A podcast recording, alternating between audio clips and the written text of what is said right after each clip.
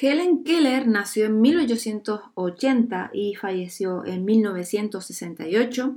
Fue una escritora, oradora y activista política sordociega estadounidense. A los 19 meses de nacer sufrió una grave enfermedad que le provocó la pérdida total de la visión y la audición y su incapacidad para comunicarse desde tan temprana edad fue muy traumática para ella y su familia. Así que cuando cumplió 7 años sus padres decidieron buscar una instructora que era Anne Sullivan que se encargó de su formación y logró un notable avance en su educación. Incluso llegó a la universidad y fue la primera persona sordo-ciega en obtener un título universitario.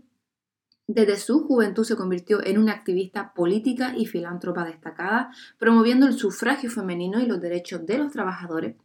En 1924 se apartó de la actividad política para centrarse en la lucha de los derechos de las personas discapacitadas.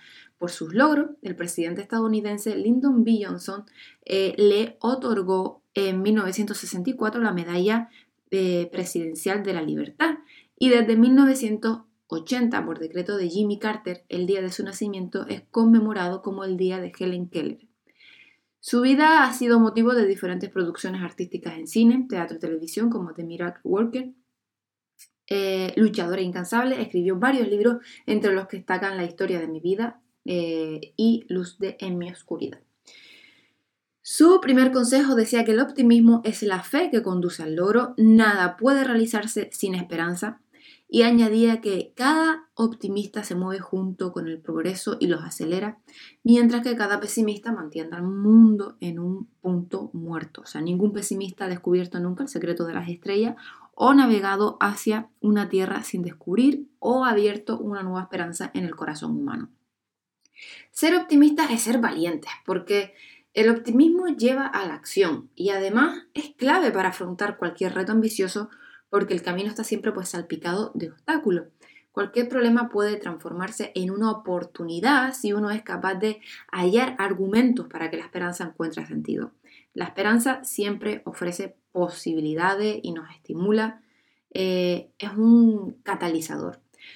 Solo cuando eso ocurre uno es capaz de llevarse al límite y darlo todo. Elaine Fox en Una mente feliz, eh, también sitúa al optimismo donde le corresponde. La predisposición al optimismo no solo consiste en, en, mostrarnos felices y contentos, sino que más bien guarda relación con el hecho de albergar esperanza en el futuro, un convencimiento de que las cosas van a salir bien y una fe inquebrantable en que podemos lidiar con todo aquello que nos depara la vida. Su segundo consejo es que una vida feliz no existe en la ausencia, sino en el dominio de las dificultades.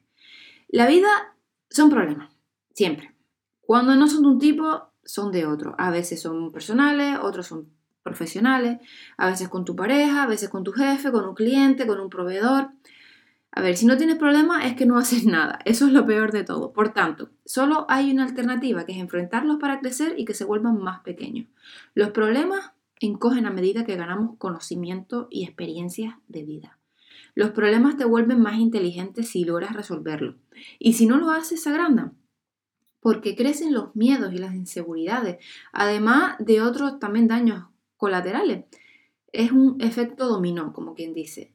Robert Kiyosaki, que es el famoso autor y empresario y de Padre Rico, Padre Pobre, eh, cuenta cómo su padre rico le dijo cierta vez que tener un problema económico es como tener un dolor de muela. Si no atiendes el problema, te sientes mal.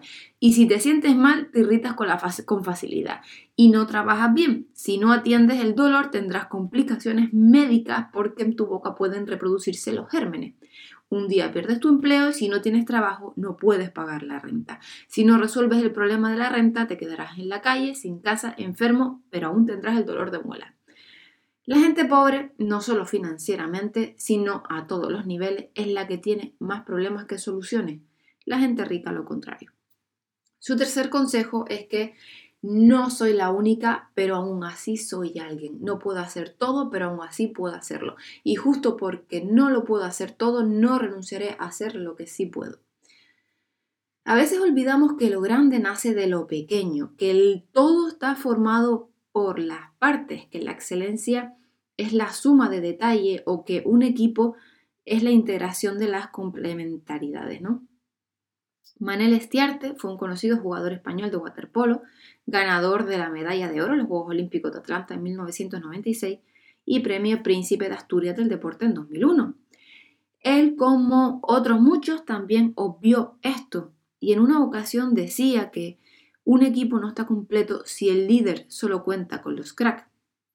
Sin los humildes no se llega a ninguna parte. Cuando eres un líder auténtico, por muy alto que te encuentres, eres incapaz de apreciar lo que tienes alrededor y que, sin embargo, es imprescindible para que te puedas mantener arriba.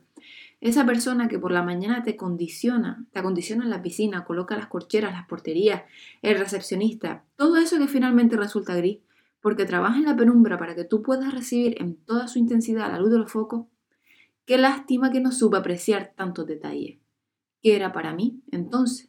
Un masajista, sino alguien que existía exclusivamente para que yo estuviera en forma. Iba a dar los buenos días al chico que estaba pasando el aspirador por el fondo de la piscina. Quizás por eso Helen Keller apuntaba también que lo que mueve el mundo no son los potentes brazos de los héroes, sino la suma de pequeños empujones de cada trabajador honrado. Su cuarto consejo es que todo se reduce a esto, a la forma más fácil de ser feliz es hacer el bien.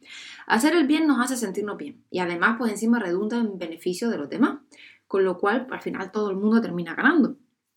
Hacer el bien es de personas inteligentes, o sea, no solo desde un punto de vista profesional, o sea, ayudar a otros es un activo, sino también personal por la tranquilidad interior que te da, la paz que produce, ¿no?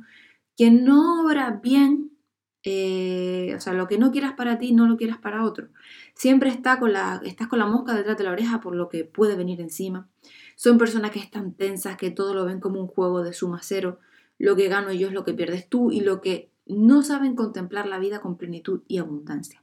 El karma existe y nuestras palabras y acciones hacia los demás en sentido positivo o negativo vuelven hacia nosotros de la misma manera y con la misma intensidad. O sea, somos imanes que atraemos lo que proyectamos. La palabra karma significa acción y toda decisión, ya sea movimiento, acción que hacemos, desde las palabras que decimos hasta las miradas que proyectamos, da lugar a acciones evolutivas.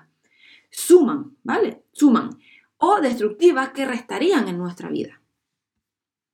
El quinto consejo que decía Helen Keller es que añoro cumplir una tarea grande y noble, pero mi principal obligación es cumplir pequeñas tareas como si fuesen grandes y nobles.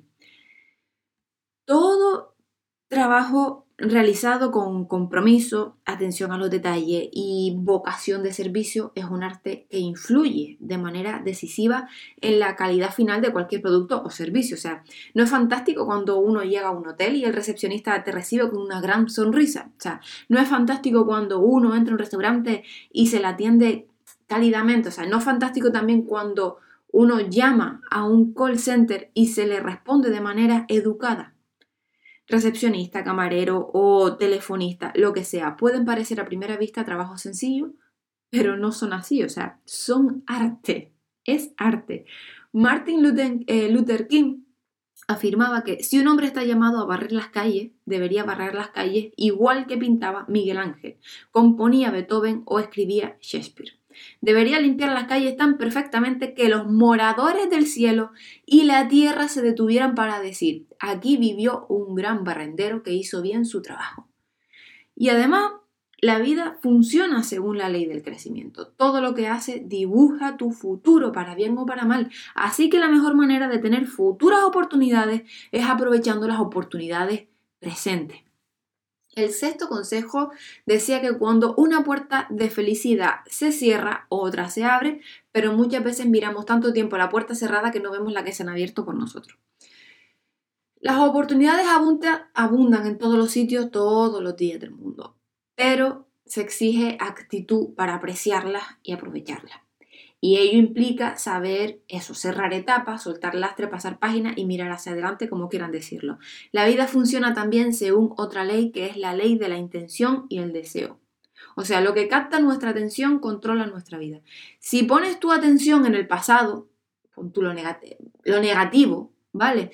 No dejas que llegue a tu vida todo lo bueno que está esperándote. O sea, vives anclado tan en tiempos pretéritos y avivas esas llamas cada vez que te recreas en lo que fue, ya sabes a lo que te resistes, persiste.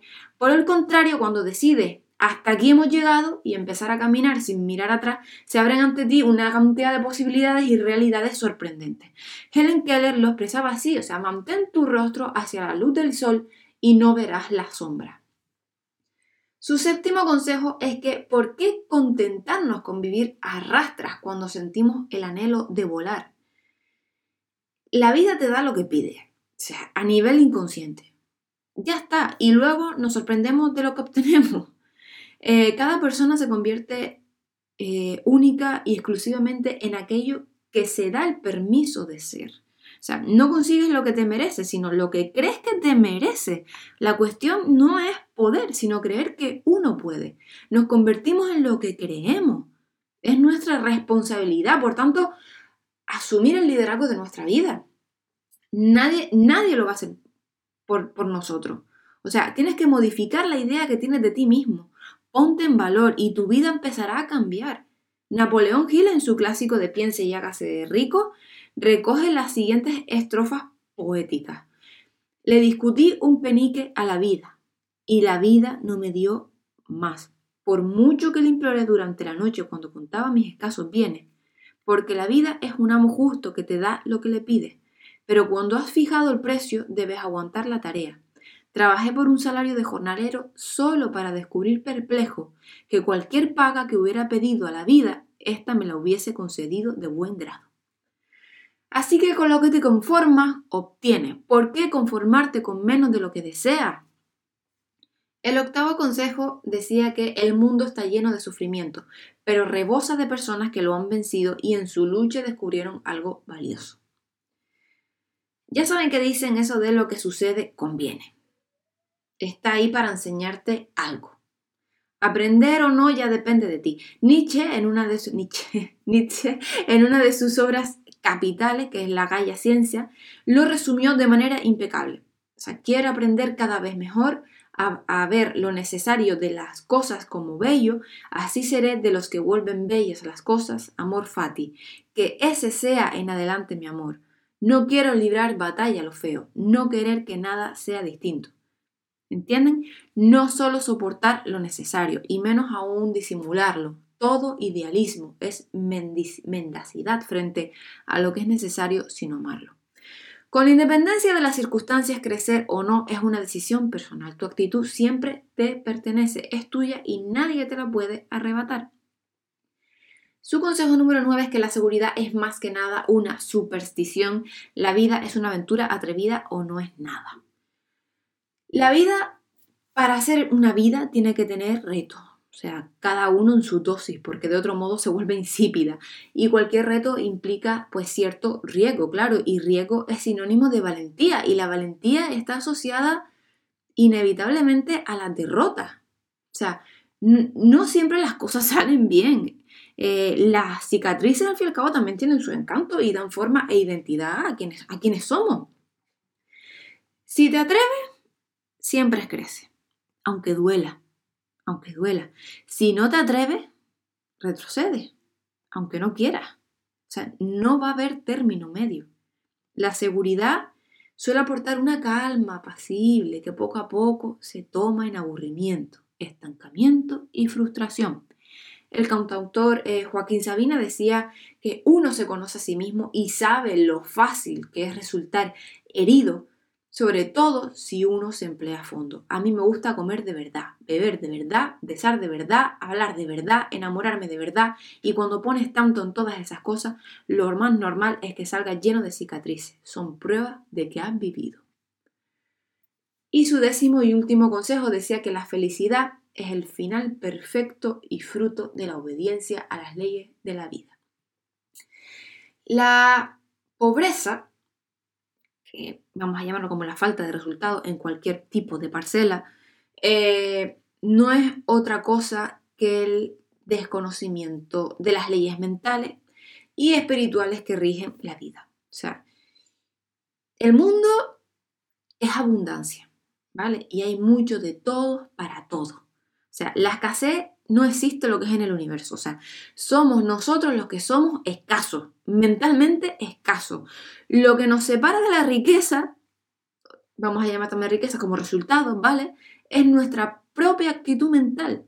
De lo que se trata es de aprender y aplicar eficazmente los principios y pautas espirituales que ordenan el universo para que esa abundancia se refleje en nuestra vida. Los principios, las leyes, siempre funcionan y si no funcionan es que no se están aplicando bien. O sea, la eficacia en la respuesta, que como dice los resultados, depende de la eficacia en la ejecución, o sea, la actitud mental que tenga. ¿Cuáles son esas leyes que determinan la abundancia? ¿Vale? La primera es la ley de la potencialidad pura, o sea que no existen límites a lo que se puede crear. O sea, los límites, las limitaciones mentales son tuyos. La segunda ley es la del dar y el recibir. O sea, la vida es un espejo. Recibes lo que da y si quieres amor, da amor. Si quieres amistad, regala amistad. Ya está. Fácil y sencillo. La tercera ley es que es la ley del mínimo esfuerzo. Cuando estamos conectados con la vida, todo fluye, todo está bien, todo es como debería ser. La frustración procede de la no aceptación. Ya está. La ley del karma. Toda acción, ya sea pensamientos, palabras, miradas, lo que sea, genera consecuencias del mismo sentido. Nada es neutro, absolutamente nada. La quinta es la ley de la intención y el deseo. En lo que te concentras, se expande. En lo que te pones tu atención, cobra vida. La sexta ley es la ley del desapego del resultado, o sea, solo existe el ahora. El futuro, que sería el resultado, va a ser la consecuencia de todos los momentos presentes. La séptima ley es la del Dharma, que es que cualquier persona tiene un propósito y es importante para el resto de la humanidad. Nuestra misión es descubrir ese propósito. Y con esto terminamos el capítulo de hoy. Hasta luego.